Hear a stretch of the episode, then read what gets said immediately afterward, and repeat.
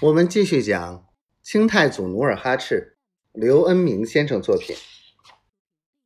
当然喜欢，努尔哈赤笑着答道：“不仅喜欢，我还愿当报信的仙女呢。”什么？你想当仙女？梨花嘎嘎的笑着，突然出现窝棚门口，惊奇的问：“这个？”努尔哈赤红着脸，嗯，喃喃的。范红见孙女走来，便捻着银须，叫孙女与努尔哈赤坐在一起，说：“努尔哈赤想看看元宵花灯，爷爷陪你们去清河看看，咋样？”小梨花点头答应。当晚商定，明日带些皮毛、人参、药材，同爷爷一起去清河赶马市看花灯。第二天清早，梨花把要进城交换的皮毛、人参、药材收拾妥当，分别搭在三匹马背上。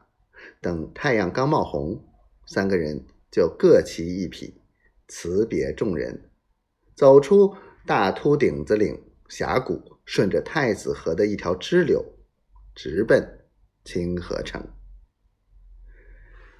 清河城是辽东的。五大边城之一，这里的马市异常兴隆。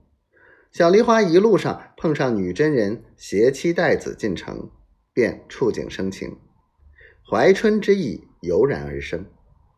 他一路走，一路一路与努尔哈赤并驾攀谈，心情特别兴奋。进了马市后，范老汉借故看马，故意让努尔哈赤与小梨花一起。带着山货去换取所需之物。努尔哈赤与小梨花都像出笼的小鸟，哪还顾得上公平交易、买卖盈亏？他们匆匆的拿山货换了些谷米、油盐之后，就兴高采烈的到热闹场所进行的游玩。当小梨花听到寒风中击鼓卖唱的小姑娘的声音时，几年前他在抚顺马市被人凌辱。努尔哈赤见义勇为的情景又浮现在眼前，心里更觉得努尔哈赤人格高尚，品德可嘉，愈加爱他。吃中午饭的时候，小梨花买了一个芝麻烧饼，一掰两半儿给努尔哈赤一大半儿自己留一小半儿坐在朝阳的土墙根下，香甜的吃起来。